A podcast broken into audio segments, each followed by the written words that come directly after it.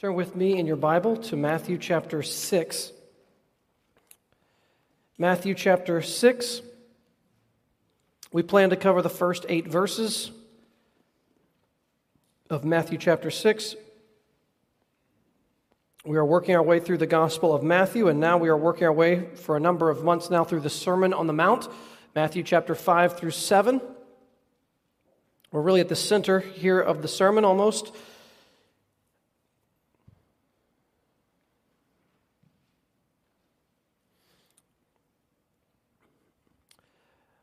Going to read the first eight verses Matthew chapter 6, verses 1 through 8.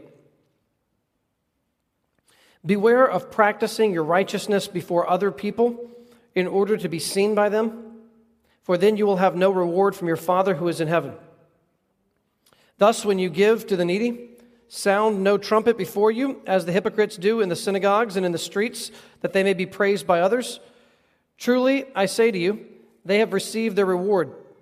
But when you give to the needy, do not let your left hand know what your right hand is doing, so that your giving may be in secret, and your Father who sees in secret will reward you. And when you pray, you must not be like the hypocrites, for they love to stand and pray in the synagogues and at the street corners, that they may be seen by others. Truly, I say to you, they have received their reward. But when you pray, go into your room and shut the door, and pray to your Father who is in secret, and your Father, who sees in secret will, reward you. And when you pray, do not heap up empty phrases as the Gentiles do, for they think that they will be heard for their many words. Do not be like them, for your Father knows what you need before you ask Him. Let's pray together.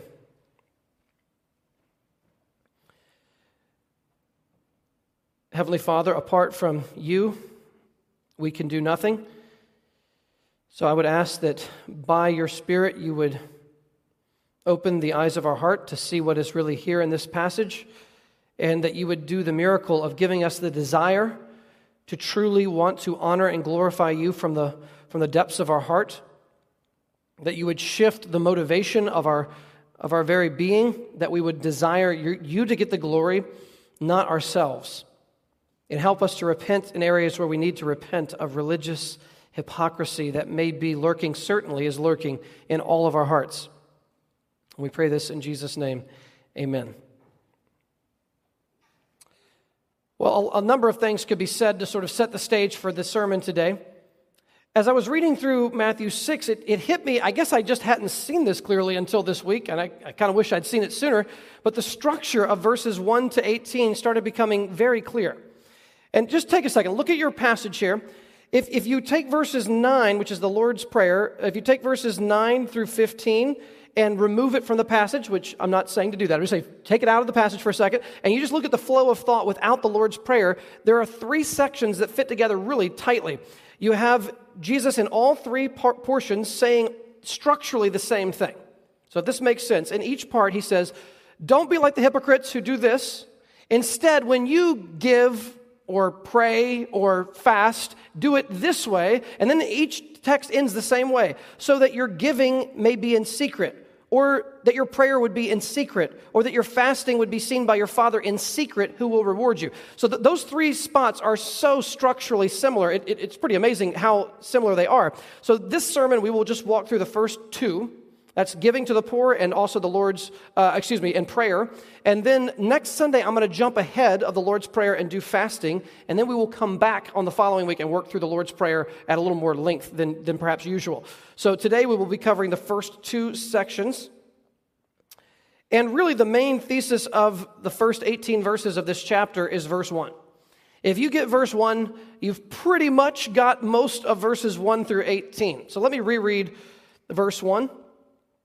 Beware of practicing your righteousness before other people in order to be seen by them, for then you will have no reward from your Father who is in heaven. I'll just stop there. I think easily one of the great objections to the Christian faith, it probably has been a major objection for as long as the Christian faith has existed, is something along the lines of, and you've probably heard it, some version of it, the church is full of hypocrites. You probably know someone who has said, you know, there's just a lot of hypocrisy in the church I grew up in. You know, I found out there was some horrible scandal going on with somebody in the church, and I found out later this person was up to something. And, you know, the church is just full of hypocrites. I'd rather just stay out and, and do something else with my life. Well, let me just say if, if you are not a believer, and you would say, that's pretty much what I've thought. I, have struggled with that. I, I, part of me is attracted to certain aspects of the Christian faith, but part of me is deeply repelled. And one thing I can't stand is hypocritical Christians. And I just don't know if I can handle Jesus because he has so many hypocritical followers. Well, let me just say this passage is for you, if that is your objection. Because what Jesus is doing in this particular passage is he's saying, hey, I also do not approve of religious hypocrisy. In fact, it's one of the great things that I am preaching this sermon to try to overturn. In fact, those who are re- true religious hypocrites down to the core don't really know me, Jesus would say. They may have the label Christian on them, but they are not true followers of Christ. Because true followers of Christ, they may struggle, we may struggle with degrees of hypocrisy. There are moments we aren't as real as we should be. We don't confess as much as we could. Those kinds of things are true. There's levels of hypocrisy in all of our hearts. But in terms of a true hypocrite down to the roots, Jesus says, that is not a true follower of mine. There is such a thing as real full hypocrisy, and that is not Christianity. In fact, Jesus would also, I think, say, in fact, he does essentially say, if you have problems with Christianity because of hypocrites, listen, the hypocrite religious people, they're the ones that put me to death. So if you have problem with religious hypocrisy, so do I. That's why I was crucified because of religious hypocrisy. Jesus in no way blesses or condones religious hypocrisy. In fact, he, in the strongest words imaginable, rejects it in the New Testament. So don't let hypocrites keep you from Jesus. Jesus himself is rejecting full blooded hypocrites, as he does in this very passage before us. Now, I don't know if you remember, a few months ago, we were back in chapter 5. We were in 5 for quite a while. And if you look back in chapter 5, I want to remind you of a verse that we read. Look at verse 16 of Matthew 5. In the same way, let your light shine before others so that they may see your good works and give glory to your Father who is in heaven. You remember that? So, our, one of the things we're commanded to do in Matthew 5 is let our good works be publicly visible in some way. Let your light so shine before others that they may see what? What is the light? Your good works and give glory to your Father in heaven. So, in, in chapter 5 of the same sermon, Jesus says, Make sure your works are visible for people to see. And then the very next chapter, he starts off chapter 6, verse 1. Let me reread it again. Beware of practicing your righteousness before other people in order to be seen by them, for then you will have no reward from your Father who is in heaven. Now you say, Oh, which, which is it? Do, do I let my good works show like a bright light for others to see, or do I not do my good works to be seen by others? And Jesus would say, yes. And you say, wait, I don't understand. What does that mean? Well, here's the crucial part. Look at verse 2 of chapter 6. And this is crucial to understand what he means in both passages. 6 2. Thus, when you give to the needy, sound no trumpet before you, as the hypocrites do in the synagogues and in the streets, that they may be what? Praised by others. Now, do you see the difference between chapter 5 and chapter 6? Chapter 5, Jesus says, Your good deeds should shine out of you. If you're a person of integrity, you don't try to flaunt that for your own glory, but it will become visible to people who live around you. You can't hide real integrity, it's going to shine. People are going to see you at work in a difficult moment, and how you respond, if there is real Christ given integrity, people will see it because your reaction is different from the, your fellow employees. Even when injustice comes your way and you are treated truly wrongly, if you respond to those around you and your family, roommates, your children, your coworkers, they see real integrity and humility on display when you are wronged, when you are suffering unjustly, there's no way you can hide it. If there's a real contentment and joy in the midst of that, it will be shining like a bright lamp. But the goal is not that people see my good deeds and go, man, you, you are amazing. That's not the goal. It's not to be praised by others. It's what? To give glory to your Father who is in heaven. Now, let's just be completely real from the beginning of this sermon. This is not something you can do by trying harder. I'm not saying you shouldn't try. What I'm saying is, apart from the assistance of the Holy Spirit, it is, it is impossible to break free from the slavery of self glorification and actually desire the glorification of Jesus over your own reputation. That's not something that's hard to do. That is something that you cannot do unless God frees you from yourself. And so we've got to beg God for the grace and the freedom and the liberty to actually want to live in such a way that the glory does not go to me, but that people look past me and through me and see the source in God Himself. There's a famous, I've been quoting C.S. Lewis a lot. I don't even, I am not even reading C.S. Lewis. I don't know why. He just keeps popping into my head. But C.S. Lewis has this famous essay in one of his books called Meditations in a Toolshed. Only Lewis can get away with titles like that for an essay. You, you title something like that in 10th grade English and you will fail if you meditations in a tool shed. But he has this great little illustration. It was, it was around evening, around sunset, and he goes to the tool shed in the backyard. Maybe you've read this. He opens the door, and there's bright yellow sunlight shining through the crack in the door, coming into the dark little shed. And he said he saw all these motes of dust floating around in the sunbeam. And he said, just for a moment, he leaned his head down and he, for a second, looked up the sunbeam almost blindingly, the sun came right into his eye and he kind of steps back. And it, his basic point, there's different points you can make, but the point I want to bring out of that is to say this. The goal is not to just be some shining ray of light that people look at and admire in and of yourself, like, wow, you must be amazing. The goal is to live in such a way that the only explanation for your life and your integrity and your character, and even when you fail, your apology and your repentance, the only explanation has to be the sun, not the beam. In other words, someone doesn't just look at you and say, wow, you're great. They look through you up the beam, back to the source of where this is coming from. And the grace does not originate in you, the grace originates in God. And when, when that happens, people will, it's 1 Peter 3, they will ask you for the reason for the hope that is in you. Because they don't have the kind of hope that you have. The source of your strength and your joy and your contentment is not coming from your circumstances. So, where's it coming from? And they look past you to the source. You don't get the glory. God gets the glory. Is that actually the desire of our heart in these situations? Well, the sermon has three points, and I'm going to sort of link some things together here. The first point is don't give and pray to be seen by men. Don't give and pray to be seen by men. I'm going to reread verse 1 and then verse 2 and 5. Verse 1 again. Beware of practicing your righteousness before other people in order to be seen by them, for then you will have no reward from your Father who is in heaven. Thus, when you give to the needy, when you give to the needy, sound no trumpet before you, as the hypocrites do in the synagogues and in the streets, that they may be praised by others. Truly, I say to you, they have received their reward. In verse 5.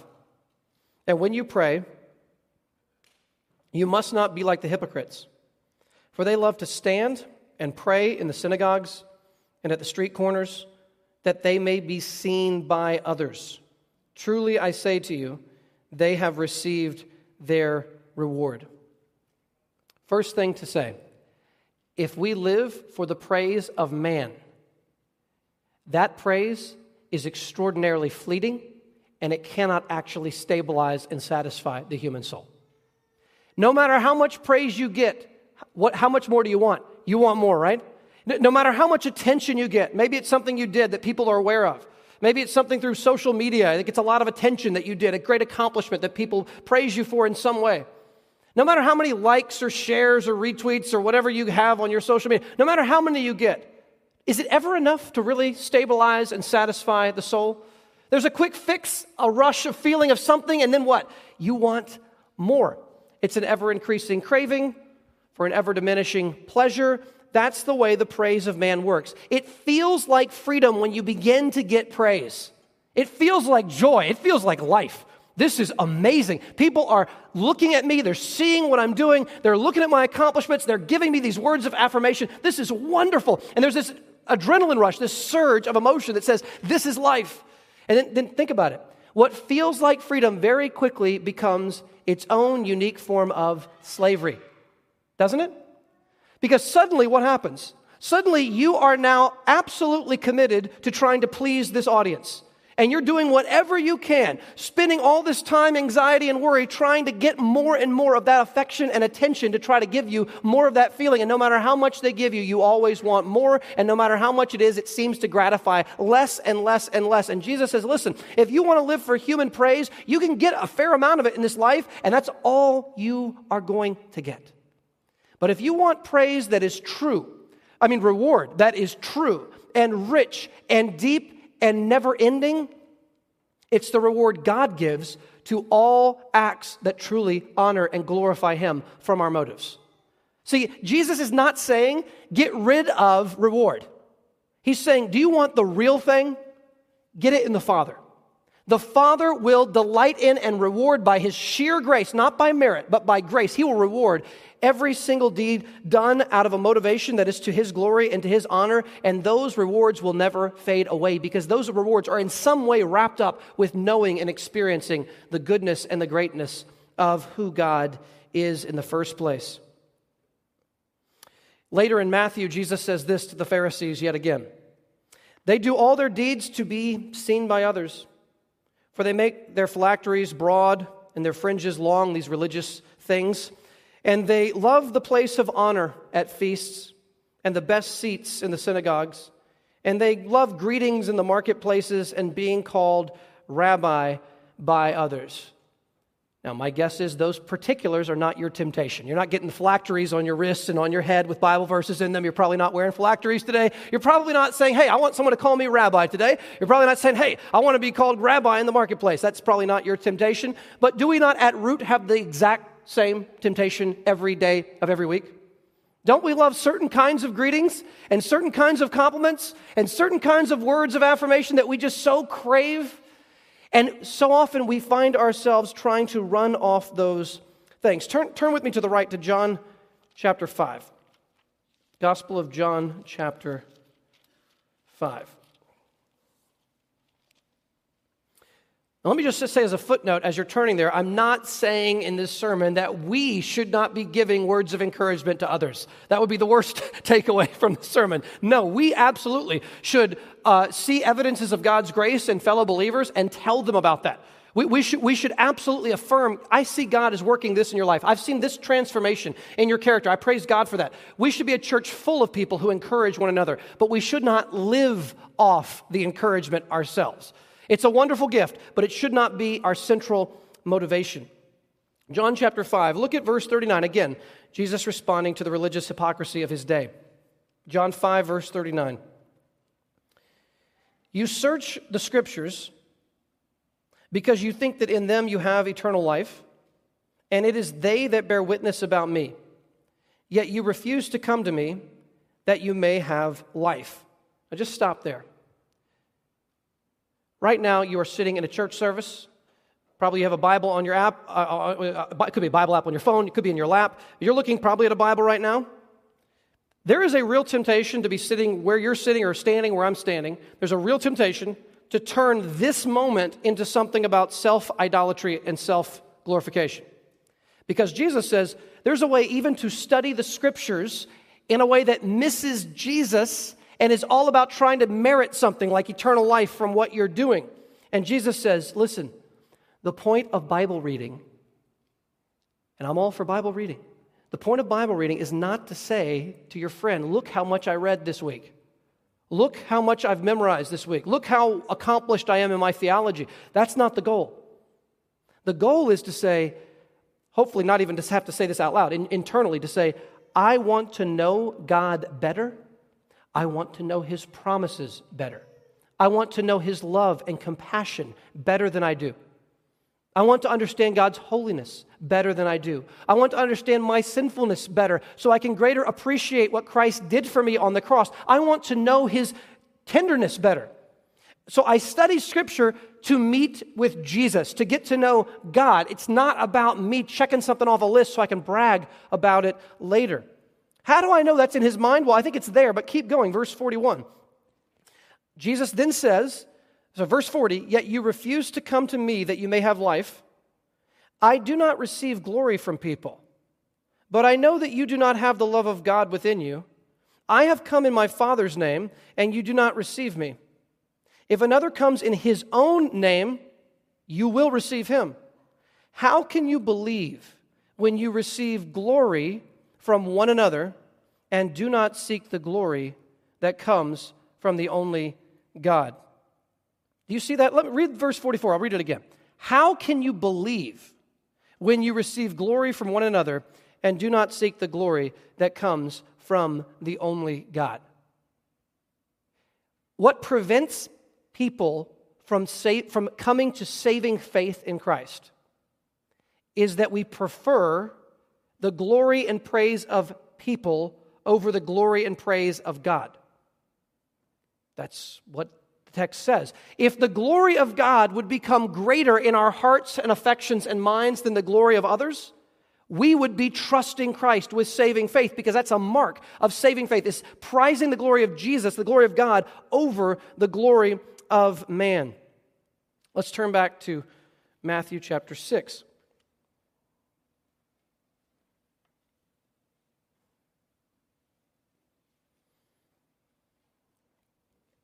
Do you remember? We won't turn to it right now. Do you remember Acts chapter 5, the, the, the tragic story of Ananias and Sapphira? Let me just remind you real quickly about that story. All we really remember is that, that punchline, right? That the moment where they, they die. It's this early church moment where they, they die. They breathe their last and collapse in front of Peter. But do you remember the, the setup to the story? Barnabas had sold some land, and he truly loved the Lord and loved God's people, and the people had needs. He sold some land, which was a big deal, especially at that time. He brought the proceeds to the apostles. He laid them at the apostles' feet and says, I give this to you. Please use this to help others in the church in Jerusalem. And other people appropriately complimented Barnabas. He wasn't doing it for that reason, but people did say, That's, that's wonderful, thank you. And then this couple, Ananias and Sapphira, members of this early church in Jerusalem, they hear about what Barnabas did. And you know what they think? Man, people are really speaking highly of Barnabas right now.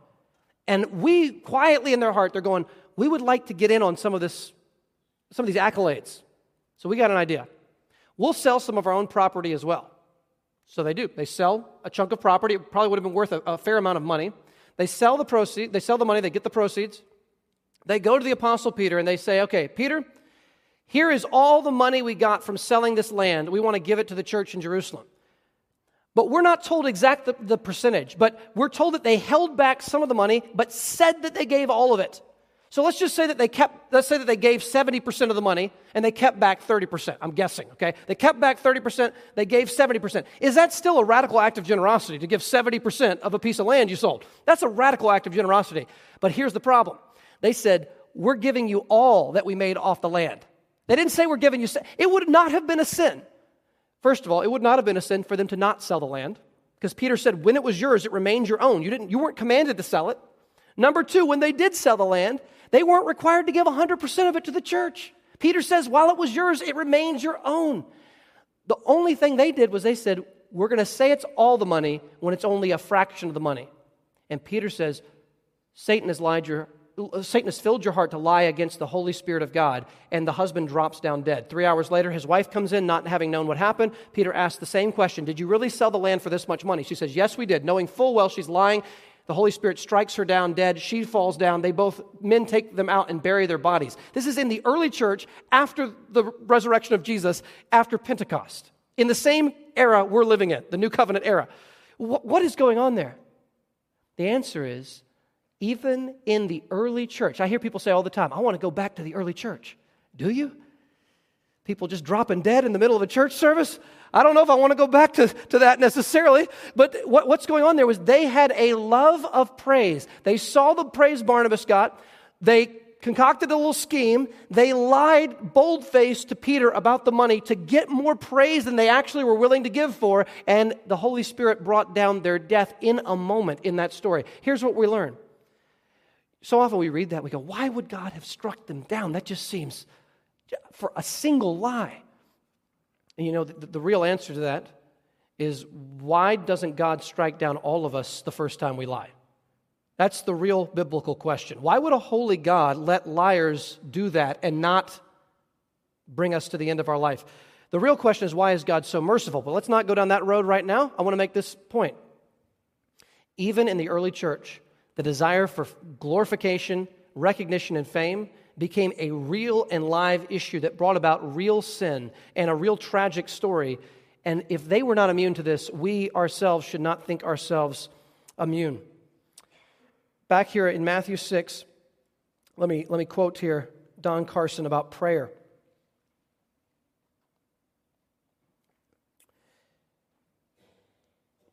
Do I pray more frequently and more fervently when I am alone with God than I do in public? Do I love the secret place of prayer? Is my public praying simply the overflow of my private praying? If the answers are not enthusiastic affirmatives, we fail the test and fall under Jesus' condemnation here. We are hypocrites. Do you truly love to go and get alone, like Jesus said, to go into your room and close the door and pray to your Father who is in secret? Do you actually delight in that? I'm not talking about perfectionism. I'm not talking every moment of every day. You just can't wait to go pray before the Lord. But sincerely, is a regular part of your life a delight in getting alone with God the Father and praying in the name of Christ by the power of the Spirit and communing and fellowshipping with God? Is that a regular part of your life that you enjoy? A delight for you? Is it something that you sometimes anticipate you can't wait to get alone and to spend that time with the Lord? Maybe you're exhausted. A lot of my prayers, I get before the Lord and say, Lord, I, part of me does not want to even be doing this right now. And you talk to the Lord, and you be, be real, speak to Him like the psalmist would speak to Him, pouring out your complaint before the Lord, telling the Lord your trouble, and then saying, God, I am so thankful that you listen. I am so thankful that you're there. Thinking back even on God's mercy and grace in your life, is that a real delight in our lives, or is it just something that we that we do to sort of check it off the list, or something that we essentially ignore altogether? Look at verse 7. When you pray, do not heap up empty phrases as the Gentiles do, for they think that they will be heard for their many words. Now, let me just say something here. You, remember when Elijah is standing on Mount Carmel with the prophets of Baal? Remember the story? They have the, the, the sacrifices there, and it's up on an altar, and they're calling down on Baal to bring fire from heaven, essentially lightning, I, I, I suppose, to burn up the offering. And you remember what happens? The prophets of Baal, it says here, they took the bull that was given them, they prepared it, they called upon the name of Baal from morning until noon, saying, Oh, Baal, answer us. But there was no voice, and no one answered. And they limped around the altar that they had made. And at noon, Elijah mocked them, saying, This is holy mockery, there is such a thing. Cry aloud, for he is a God. Either he's musing, or he's relieving himself, or he's on a journey, or perhaps he's asleep and must be awakened. and they cried aloud and cut themselves after their custom with swords and lances until the blood gushed out upon them. And as midday passed, they raved on until the time of the offering of the oblation, but there was no voice, no one answered, no one paid attention.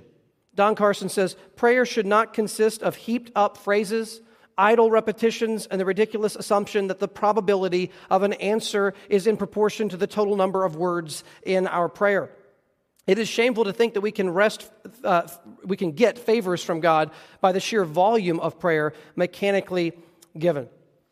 Now, I, I want to footnote things because in the Sermon on the Mount, it's very easy to take Jesus' statements as total absolutes when there's a, it's a little more complicated sometimes. So, do you remember? Let me put a parallel text. I was thinking about this, studying this. If you, if you take this text where he says, Don't heap up empty phrases as you pray like the Gentiles, for they think they'll be heard for their many words. Let me put a parallel to that because remember, we interpret Jesus' words with other scriptures, right? So, Luke 18, the parable of the persistent widow. Remember, the widow is going to the judge who is an evil man and she's pleading for justice. And she goes and she goes and she goes. And the judge says, I love that he was this honest about himself. I neither fear God nor care about this widow. But this man is very self aware and very honest about his sin. I don't care about God. I don't care about this widow, but she is almost beating me up by her continual coming to me and asking for justice. So, just to get her to get off my back, I'll give her what she wants. This is my paraphrase of the passage, okay? I'll give her what she wants. And then Jesus says, how much more the Heavenly Father will He not hear His elect when they cry out to Him day and night? Will He not give them justice for what they plead for? And then Jesus says He told this parable that we might always pray and never give up. So, Let's put the two texts side by side. They need to complement and explain one another. Jesus is not opposed to us praying relentlessly for significant things in our life, like the salvation of people we love. You pray and you knock until the door opens, right? You seek until you find. You keep on going and keep on asking until the answer is given. Jesus is not saying we should stop praying for the salvation of other people once we do it once or twice. No, we can, like the persistent widow, we, we importunately, the word is used. We continuously, we go to the throne of grace and plead with God. What Jesus is warning against here in this text is don't use all these highfalutin religious phrases and mount them up one on top of another because you're showing off your amazing religious vocabulary in such a way that you think if you just say one thing after another on top, all these phrases, God surely can't resist your eloquence and your incredible skill at praying. That's not the point. Uh, look, look at the very next verse, uh, Matthew 6, verse 8. Do not be like them, for your Father knows what you need before you ask Him. Think about how comforting that truth is. So let's talk for a minute about private prayer versus public prayer.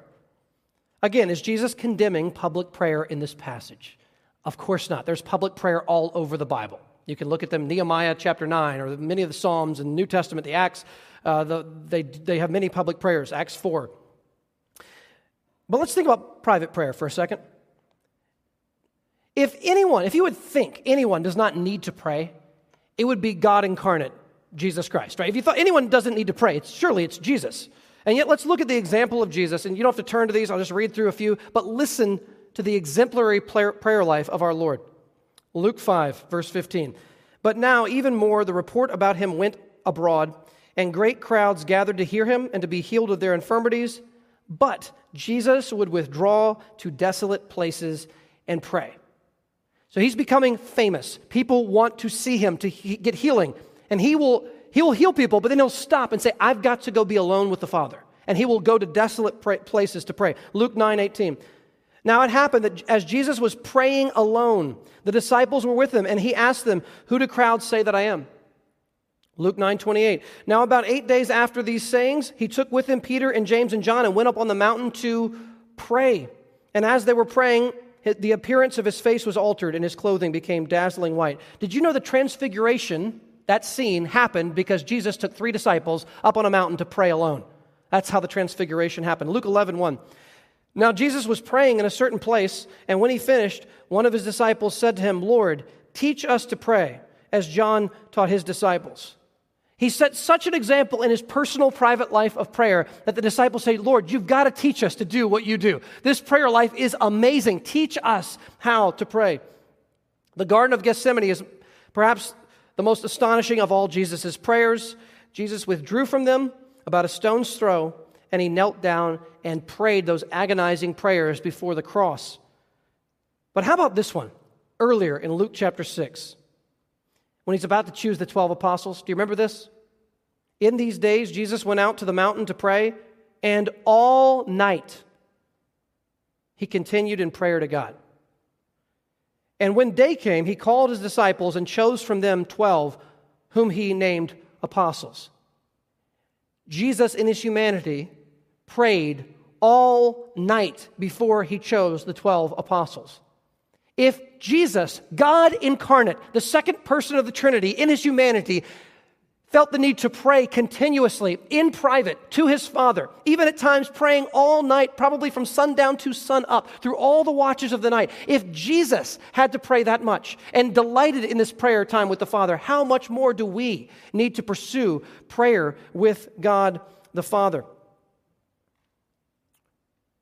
Now, how are we supposed to think here about our giving? You know, I, I, listened to several sermons this week, and it was funny. Two different pastors told almost the same kind of story. They're different examples of the same kind of thing. I'm sure this happens all over the place. Uh, Kevin DeYoung and John, uh, John, MacArthur told the same basic story, which is uh, they had, uh, after certain church services, some, somebody came up to them, and I think with Kevin DeYoung, a guy came up and said, Listen, Pastor, I, you know, I, would like to give my, uh, my annual offering to the church today. Said, oh, Okay, I don't, don't know why you needed me to be here, but I'm, I'm glad to be here and help out. He said, Well, Pastor, I wanted to make sure I gave it to you because I want to make sure it goes to the right place. By the way, if you give it to me, it probably won't go to the right place, so I wouldn't recommend giving it to me. Uh, so the, the, person he gives it to Kevin DeYoung, and the guy, oh, you know, he's, a, you know, I just I like to save the whole year, and I'll just give one big lump sum. And he went on and on and on about how much he was giving, and, and Kevin DeYoung said, oh, you know, thank you very much. But but Kevin said, I have to question the motives of why you are making such a big deal. Just quietly, don't let the don't let your left hand know what your right hand is doing. Just give in a way that's not trying to be ostentatious, trying to show off. Look at me, look at me. No, don't sound the trumpet. Just just give. Don't, don't, don't even think about it. Don't, don't try to bring it up. Uh, MacArthur had a similar story of a man coming up and presenting him with some check and saying, "Look, I've really, you know, this is a big one right here," kind of thing. And MacArthur's like, "Why are you, why are you bragging about the amount? That's not the way we're supposed to do it." Uh, you know, it, you, sometimes you see, I won't even mention specifics, but I remember a natural disaster happened a few years ago in, in I believe it was in Haiti, and it was a horrible uh, tragedy and over 10 years ago. And I just remember a celebrity, a well-known actor, wrote this big giant check, and suddenly it's on TV, and I'm going, why do we know about this? So, there's no reason for us to be knowing that $3 million were given to this particular organization. The left hand does not need to know what the right hand is doing. Let's just give in a way that is not trying to draw attention to ourselves. I mean, there are subtle ways that we can do this. It's not always a sin, by the way, to tell people about things the Lord's doing in your life and how the Lord's teaching you. Of course not. But Sometimes I wonder when, when, when someone, you know, is it necessary for me to photograph my quiet time and to tell the whole world I just had my two hour long quiet time this morning? I don't know that I need to be showing that to the world. There's, there are subtle ways and sometimes less subtle ways that we can try to flaunt our religious uh, accomplishments. So, what's a rule we can use to know when we sort of show and when we hide some of these good works? And this came from DeYoung. I don't think it was original to DeYoung, but he got it from someone. I thought there was a lot of wisdom. Think about this. We ought to show when we're tempted to hide, and we ought to hide when we are tempted to show. I think there's a world of wisdom in that statement. We ought to show when we are tempted to hide, and we ought to hide when we are tempted to show. DeYoung said, Listen, when you're at the uh, church picnic, you probably don't want to have your your children gather around and you start going through one of the great creedal confessions with your eight year old. Now, what is the chief end of man? To glorify God and enjoy Him forever, Father. That is right, my son. I hope everyone is watching. When, it, when, when, when you're in a church setting, no need to start flaunting or showing off. Of course, we pray and we, we do what we're supposed to do. But at that moment, that's not the time to show, okay? When you're tempted to show, that might be a time where you don't want to have to show as much. But when you're at a restaurant in Athens with your family, isn't it harder to pray there than it is to pray in the gym next door here? Oh man, I, I, just know there's moments where I'm in a restaurant with people, and even to ask the person I'm eating with, can we pray, is hard sometimes to do. There's a desire to almost skip it, to want to skip it. I've felt that pressure before. So when you are tempted to show, that's probably a time you need to do a little bit more hiding. But when you are tempted to hide your good deeds, that's a particular time where you should be, uh, you, you should be showing it. If it's, if it's likely to win approval around you, then beware of your motives. If it's likely to lose approval from those around you, then you probably have the right motive in why you're doing it. You see what I'm getting at there? So that's something to think about as we consider these kinds of, of deeds. Now, I want to move towards a conclusion here. Let's look again at, at uh, verse, uh, verses 7 and 8. And when you pray, do not heap up empty phrases as the Gentiles do, for they think that they will be heard for their many words. Do not be like them, for your Father knows what you need before you ask Him. Your Father knows what you need before you ask Him. In Sunday school in the gym, we were talking about the abortion issue, and we were reading Psalm 139 about you knit me together in my mother's womb. But early in that chapter, verse 4, it says this Even before a word is on my tongue, behold, O Lord, you know it altogether. Don't you love that? Sometimes I've even done, you know, you sit down to pray, you say, Lord, you know what I'm about to say. I don't even know what I'm about to say. You already, before a word is on my lips, you know it completely, oh Lord. So when we sit down to pray, we, we, we go, listen, as I'm about to pour out my heart to God, I'm not here to give God a lesson on what He's supposed to be doing in the world. I'm not here to instruct God. God's not ignorant of something that I'm about to inform him of. I remember hearing one time a pastor say, when, I, when, he, was in, when he was younger, I think he was in maybe high school at the time, he said uh, he used to try to instruct God in his prayers. Like, God, I don't know if you're seeing this correctly, but over here's a problem, and it would be great if you could really fix this. He says, Well, I got a little older and I realized, uh, yeah, God sort of knows all that stuff ahead of time. It's not something I'm here to inform him about. So, God knows all your needs before you open your mouth to ask him.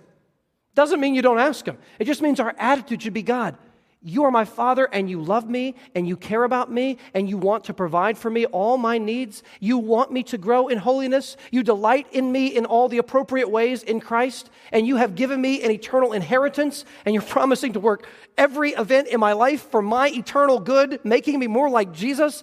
You've given me your son. How much more will you give me everything else with him? This is all true and delighting and resting in God's heavenly concern and love and care for us is one of the things we should aim at as we pray. Romans 11, Paul says, Who has known the mind of the Lord? Or who has been his counselor? We're not there to counsel him.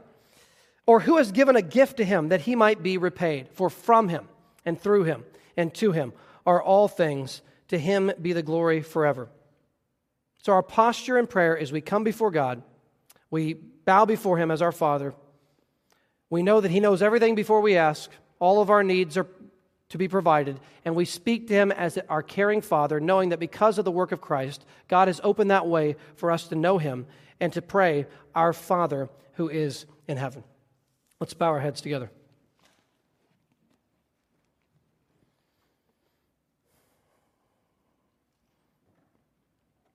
Heavenly Father, even as I say those words, it, it is amazing to think about the truth that they, those words convey. That the God who reigns in heaven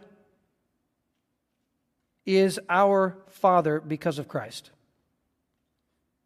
Lord Jesus, after you died for sin and rose from the dead, you spoke to Mary Magdalene and you said, Go tell my disciples that I am going to my God and your God, to my Father and your Father. It is astonishing what the gospel has opened up for us as hell deserving sinners who have been rescued by sheer grace. God, thank you that you are our Father, that you care about us infinitely more than any parent in this room cares about uh, his or her children. It's astonishing to think about. You really care about what is best for us, and you are uh, committed to drawing us towards what is best for us, making us more like your Son, the Lord Jesus. God, I pray that we would not do our good deeds to be praised, but I pray we wouldn't hide our lamp under the bed. I pray that we would let our light shine before others, but not that they would see our good works and glorify us, that they would see our good deeds and glorify you in heaven. And God, for all of us, we need motives to be adjusted. No one is perfect in this area. We all need your grace to make us more like Christ in this and to be more committed to your glory rather than our own. Forgive us in the thousand ways that we have sinned in this area. Help us to repent truly and to find greater satisfaction in bringing attention and glory to you than in attention and glory to ourselves. We pray this in Jesus' name. Amen.